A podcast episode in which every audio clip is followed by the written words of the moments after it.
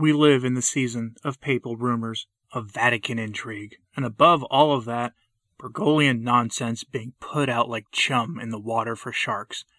But instead of sharks, we're talking about traditional Catholic media. You've probably heard by now the rumor that Francis, the wise and great one, is going to be elevating a certain celebrity Jesuit priest to the cardinalate. I'll address that rumor, what it would look like if it were to happen, and in general, I'll go over whether or not it's actually likely to happen. But get ready, folks, because these are the times that try men's souls. Yes, the rumors are swirling. Francis will elevate Pastor Jimmy Martin of the Jesuit Church, according to the rumor, making him a cardinal of the church. Again, this is a rumor. Consequently, he could, in theory, participate in the next conclave that chooses the successor of Francis. And he could be a nominee himself. A year ago or so, I made a sad attempt at humor by showing you a glimpse of the future under a Pope Francis III, the first American Pope and second Jesuit Pope, where Pastor Jimmy Martin had become Pope. The story focused on one Father Brenda, a nice lady with a big heart and a penchant for invoking St. Dorothy Day in her intercessory prayers while planting trees or some such silliness. It was meant as a joke to show where we were headed. Now, some reporting out of Rome suggests that the first step to making that reality happen may actually be upon us. Rorate Caeli on Twitter broke the news in the English speaking world that Francis is going to elevate Pastor Jimmy Martin of the Jesuit Church to the office of Cardinal. It wouldn't be the first time Francis has elevated a priest to the office of cardinal without making him a bishop first, and it's been done throughout the history of the church, and is by itself perfectly licit. The problem is that we're talking about Pastor Jimmy, the bridge builder in chief, who has denied publicly the inerrancy of sacred scripture by saying that he thought St. Paul got it wrong about his, well, we'll just call it his pet issue, that sin that cries out to heaven for justice, and as a consequence is a formal public manifest heretic. I don't typically cite Vatican II documents, but this one just teaches what the Catholic Church has always taught throughout history. And so we get this from the document Dei Verbum, which is a Vatican II document. Quote, since therefore all that the inspired authors or sacred writers affirm should be regarded as affirmed by the Holy Spirit, we must acknowledge that the books of Scripture firmly, faithfully, and without error teach that truth which God, for the sake of our salvation, which wished to see confided to the sacred Scriptures. In other words, the Church formally teaches that the doc that sacred Scripture is inerrant. It's not even up for debate. James Martin and anyone else says that Scripture got it wrong has committed a serious, serious sin here. And just so we're clear, but where does the story about Pastor Jimmy allegedly becoming a cardinal of the church come from? Rorate Caeli shared the link to the story, which comes from Katholisch, a German outlet whose name translates to the Catholic Magazine for Church and Culture. Gotta love the German language. We get this headline Will Pope Francis appoint new cardinals on Sunday? The names of the new purple bearers are still secret. Some things get lost in translation, of course. Sunday, as in yesterday. Did it happen? No. But this story went all over the internet on Friday, causing a tidal wave of sensation that caused priests on Twitter to literally despair and say that this would be the last straw. The last straw to what precisely? The inverting of the nuptial sacrament in Amoris Laetitia, the breaking of that which no man can tear asunder, according to the words of Jesus Christ himself, didn't do it for anybody, apparently. That's what did it for most of the new wave of Catholic commentators in the trad sphere, to be honest. It made us dig deeper into the faith and to stand firm, to become rigid, that unforgivable sin against the Holy Spirit in the mind of Francis. That's when the passive ignoring of the things Francis said and did came to a screeching halt for the vast majority of us. But let's go over the story here. Sunday, it was speculated, was going to be the day that Francis the Great One decided to elevate some men to the office of cardinal. John Paul II capped the number at 120 cardinals, though one of his predecessors, on pain of excommunication, capped the number at 70 and said anyone who lifted that or increased it beyond 70 was excommunicated. I have the papal bull with the solemn anathematization on my channel, and as much binding force as Quo Primum does on the integrity of the Mass. I'll let you think about the implications of that yourself. But anyway, it's been speculated that Francis was going to name new cardinals on Sunday. What did happen was the ordination of two priests by Francis, Monsignor Guido Marini and Monsignor Andre Gabriel Ferrada Moreira. But let's look at this article as an exercise in being careful with speculation because Katholisch should know better. It's a short piece and has important information for those of you expecting someone like Vigano or Bishop Athanasius or Cardinal Burke to somehow, by the grace of God, to become supreme pontiff after Francis goes on to reap the fruit of his, of his materialist labors. Quote, Next Sunday, Pope Francis wants to announce the creation of new cardinals. This is reported by well informed Vatican sources. The number of papal participants is currently 121. The maximum number was set at 120 by John Paul II, so there would be no need. But Francis, impatient to rebuild the body of cardinals, repeatedly appointed more participants in purple were, than were actually intended. First, notice the stories reporting that he wants to announce the elevation of new that new cardinals is coming. That's without a doubt coming. It says nothing about the elevation of new cardinals happening on Sunday yesterday. But let's continue. Quote, Last year, the number of cardinals eligible to participate in a conclave was reduced not only due to age, but also to two deaths.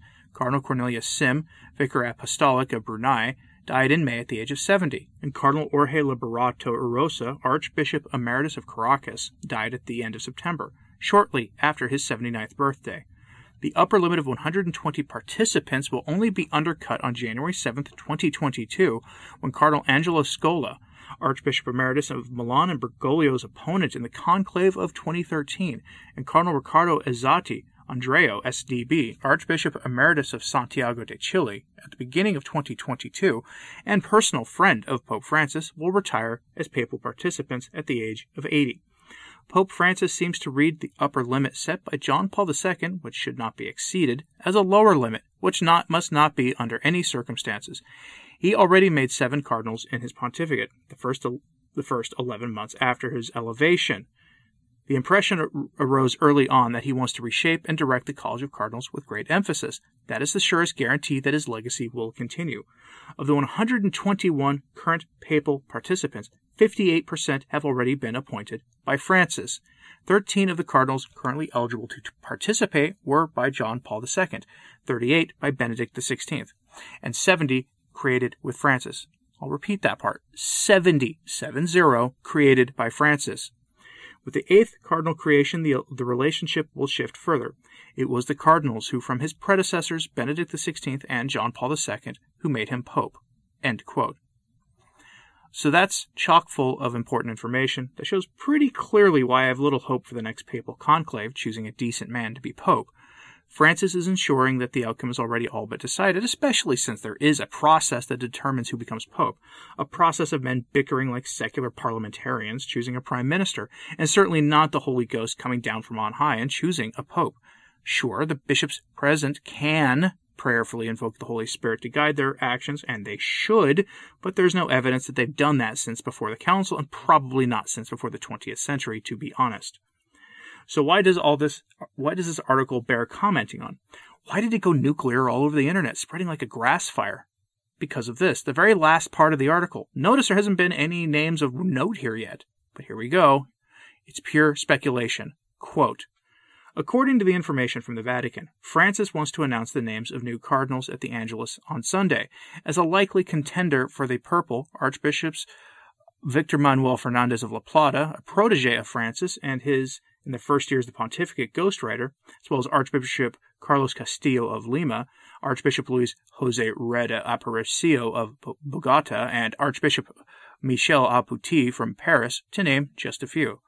Now, as an aside, the Archbishop uh, Michel Aupetit from Paris is one of the names associated with the suppression of the Latin Mass, so that will not surprise me in the slightest. Continuing. As possible typical Bergoglian-esque provocation, and the name that comes to mind is Bridge Builder in Chief U.S. Jesuit James Martin has also been passed around. And mostly, quote, I had to play with that a little bit because the translation just doesn't work so well using Google Translate, but you get the idea. In other words, there are some names here very likely, but James Martin's name has been quote unquote passed around as a possible person to be made a cardinal. It was just a rumor, reported from an otherwise good source, then passed on by a source that is also good, in this case Rorate Caeli, who I will remind you got Traditionis Custodes right months before anyone else did, while much of the Catholic world was laughing at those of us who took it seriously. But here, we get Katholisch just reporting rumors and using them for clicks, because they highlighted it in their own social media reporting, because of course they did, and then they buried the lead at the very end, and that's your usual clue. But if Pastor Jimmy was made a cardinal, if that announcement of new cardinals does turn into Pastor Jimmy being made a cardinal in the new year, how does that work? Michael Hichborn of Lepanto described this on his Facebook page. I'll just quote him because the process he describes is correct and he does it succinctly. Because we all know that normally you need to be a bishop to become a cardinal, and that Jesuits are generally prohibited from such things, as I've talked about recently. Quote, any priest who has been nominated for the cardinalate may ask for dispensation for, from the obligation to be ordained to the episcopacy before being created cardinal, but in practice it is usually Jesuits who ask for and are granted this dispensation. For example, the dispensation was requested by the theologian Avery Dulles upon being named cardinal by Pope John Paul II in 2001, who granted it. Subsequently, invited to a meeting of the United States Conference of Catholic Bishops in 2002, Cardinal Dulles at one point asked for recognition to speak to the bishops from the floor. His quip that he was there under false pretenses was greeted by much laughter. The same dispensation was granted to Roberto Tucci, another esteemed theologian from the Society of Jesus. He was created cardinal in the consistory of 21 February 2001 by Pope John Paul II, whom Tucci had also successfully petitioned not to be ordained to the episcopacy. In other words, there is plenty of precedence for this, and dispensations are easily gotten from the Pope who elevates the priest in question. It's not a big deal by itself, except for in this case, we're talking about a public manifest heretic here. But there is something this, that, that is distracting us all from. Allow me to introduce you to Father Anne, who was ordained by the Church of Henry VIII on, on Saturday.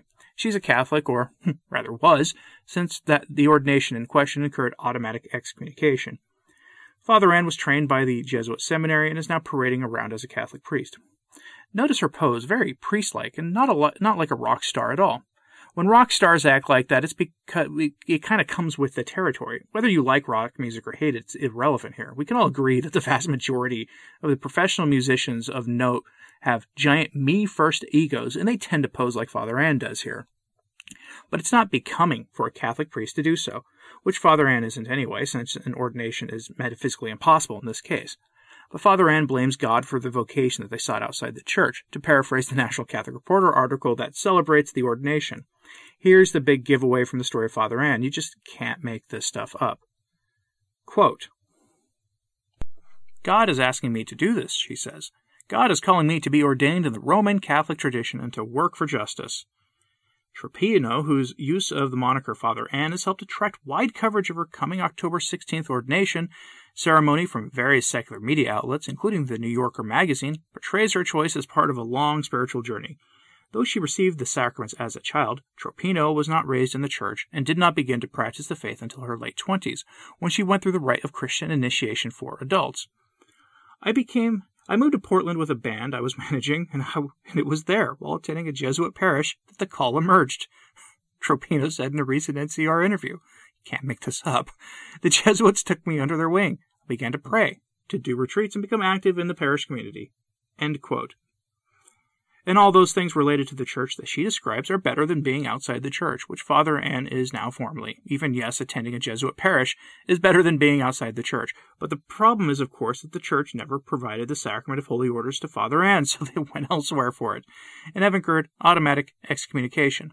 But Father Anne heard the call from what Father Anne thought was God, at a Jesuit parish and wants to do materialist work, which tells you the call didn't come from God. If you want to be a priest, it better be to save souls, and your thoughts had better be preoccupied with saying the Mass and enveloping yourself in all the mysteries of the Eucharist, and absolving sins in the confessional, and preaching on the peripheries, because if not, then seek out whatever it is you think God wants you of you elsewhere. The last thing the church needs now are more celebrity priests. So that's the story for the day. James Martin is probably not getting named a cardinal, but if that announcement does come later, then it'll be a hoot for sure. It could happen later, but I honestly don't think Francis is going to make that call just yet. But I could be wrong. I did this today to help clear the air on this rumor that's been going around with lightning speed. I hope you found this helpful because sometimes we just need to clear the air on these kind of rumors.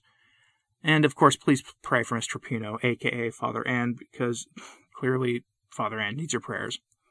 Like and subscribe if you haven't. It really does help. And as always, please pray for the church.